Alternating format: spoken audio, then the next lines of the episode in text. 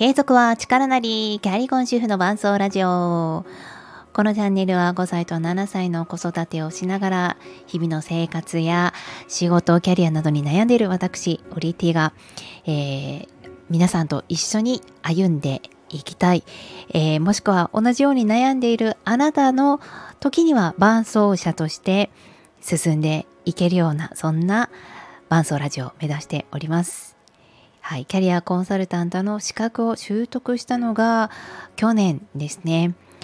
えー、まあ、ここから私は聞く力というのをすごく意識をしながら生活していくようになっております。で今日はこの聞く力傾聴にちょっと絡めて子育てで得られるスキルって何だろうというお話をしたいと思います。これもね子育てはキャリアになるすごくまあ私はよく聞くようになりました。ちょっと耳なじみのいい言葉ですよね。子育てもキャリアになるよって。ただ実際に履歴書に書くってなったら何を書いていいかわからない。っていうか私何も身につけてないんじゃない？そんな風に思うことがもう本当にずっと続いていたんですよね。でじゃあこの子育てで得られる力スキルっていうのはあの同じかっていうと人それぞれ違うと思います。それは今まで私たちがやってきた仕事においても例えば事務の仕事、えー、経理の仕事、えー、営業またそれ以外の専門職それぞれにおいて必要なスキルまたそれを続けることによって得られるスキルというのは違ったと思うんですよね。で子育てにおいては私2つ、まあ、軸があると思ってましてあくまで個人的な意見なんですけれども一つはその子どもの特性もうこれはですねもう生まれてしかも成長していかないと全くわからないものです。でもう一つはその子育てをどういうふうにしていきたいかという、えー、親の特性ですね。でこれもパパ特性とママ特性というものがあると思うのでそこをすり合わせて、まあ、家族特性になってくるのかと思いますが子供に対して例えばこうのびのびしていってほしいもうちょっとやそっとのことじゃうちは怒らないでおこうというのであれば、えー、やばい危ないっていう部分でもこうニコニコと見守る我慢、えー、忍耐力というものが身についていくのではないかと想像できます。えー、またそうですねそれ以外でしたら例えばその子が好きだと思ったことを良きタイミングで与えてあげたりその環境を広げてあげる、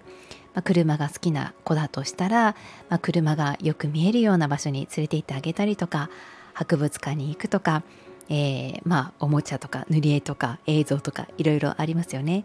でそこからその車の名前が興味ができてきたとなったらじゃあちょっと書いてみようかということで字を書くのが好きになる子もいると思いますし、えー、車の色が興味があるということであれば塗り絵とかですね、えー、こう色をこう揃えたりとか、まあ、個人のこだわりというのが出てきたりもすると思います。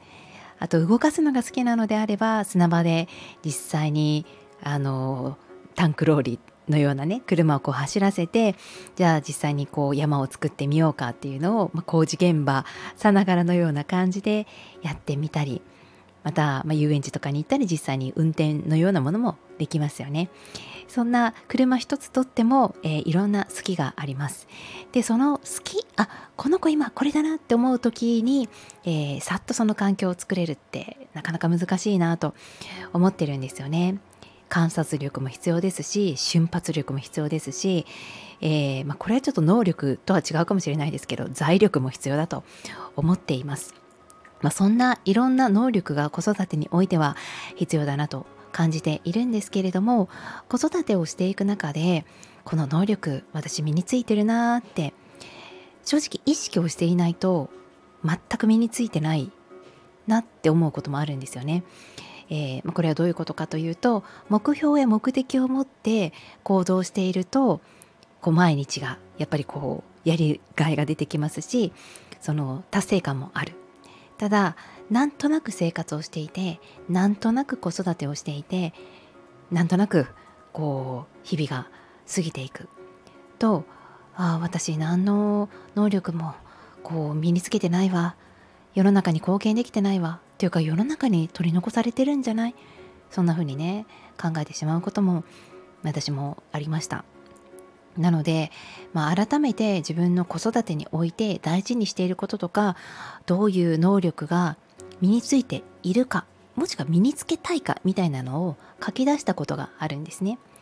でそれを夫と話をするといやいやそんなことは俺は思いもよらなかったよって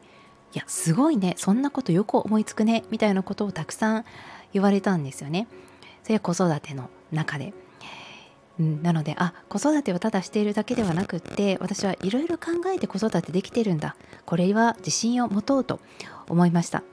でそこからは、まあ、子供が、えー、その時は1人だったんですけれど2人できて、えー、2人の育てる、まあ、それぞれの性格とかに合わせながら、えー、いかに自分も楽しく生きていくか、えー、それぞれのやりたいことをどのようにバランスをとっていくか、えー、そして、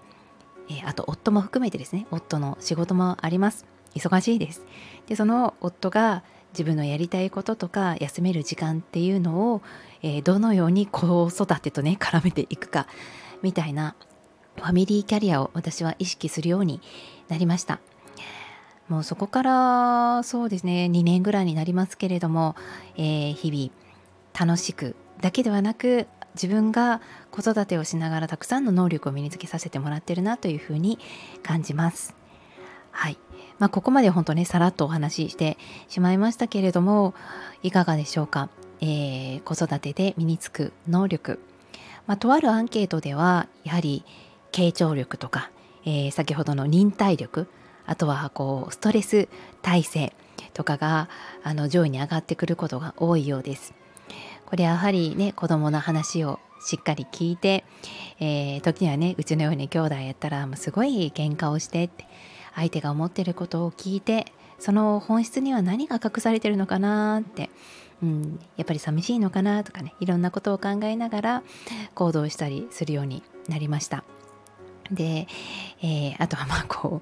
う落ち込んでてもねもう子育て誰かが代わりにやってくれることはないんですよね。その瞬間瞬間は。もちろん日々ね誰かに頼ったり、えー、お願いをしたりとかねえー、地域に見守れながらみたいなのあると思います。でも今熱出てるよ。今入ってるよ。今喧嘩してるよって時はもうね対応できるのはやっぱり親なんですよね。そう。なのでそこでたくさんの能力身につけられてますよね。でそんな、まあ、能力よかったら書き出して、えー、見ていただけると嬉しいですし、まあ、私はそんな中でも傾聴力人の話を聞く能力というのがあのこれは子育てだけではなくて今のお仕事や、えー、ボイシーなどを中心とした配信活動にもつながっております。いやなのでなかなかね、えー、難しい子育てではありますけれどもとてもとてもこう長期的な、うん、素晴らしいプロジェクトに関わっているなと思うと、うん、やってやろうかという気持ちにもなりますね。このプロジェクトはいつ終わるんでしょう、えー、子供が18歳になった時でしょうか？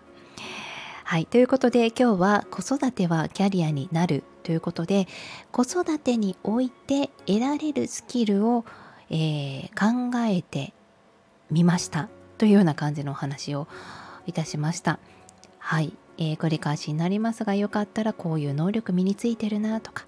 えー、逆にこの能力身につけたいけど子育てと絡めて何かできないかなっていうふうに考えると意外と子育ても仕事も日々の生活も楽しくなったりちょっと見方が変わったりするんじゃないかと